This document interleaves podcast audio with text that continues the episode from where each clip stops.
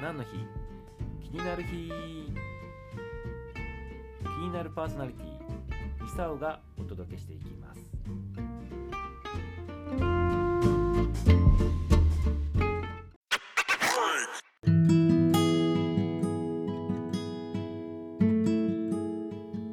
2021年3月11日。昔の今日は何の日だったんでしょうか？そうです。忘れもしません。3.11といえば東北の大震災ね。ちょうど10年になります。ニュースやテレビでは10年が境って言ってますけどまあね年数ではねこう境だとかねそういったことは言えないんじゃないかなって思いますこれからどう対処乗り越えていくのかっていうことがねあのさらなる課題になってくるかなっていうふうに思います。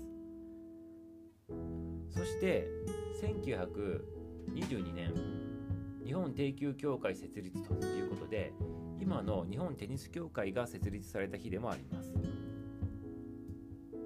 この日を境に日本人プレイヤーを世界輩出ということでそのおかげでね今どんどんと中でも世界的プレイヤーが輩出されてきているという形になってきます。この1922年があったからこそ今のね錦織さんとか大坂なおみさんとか、えーいろんなプレイヤーがこう活躍しているという形になります。3月11日いかがだったでしょうか？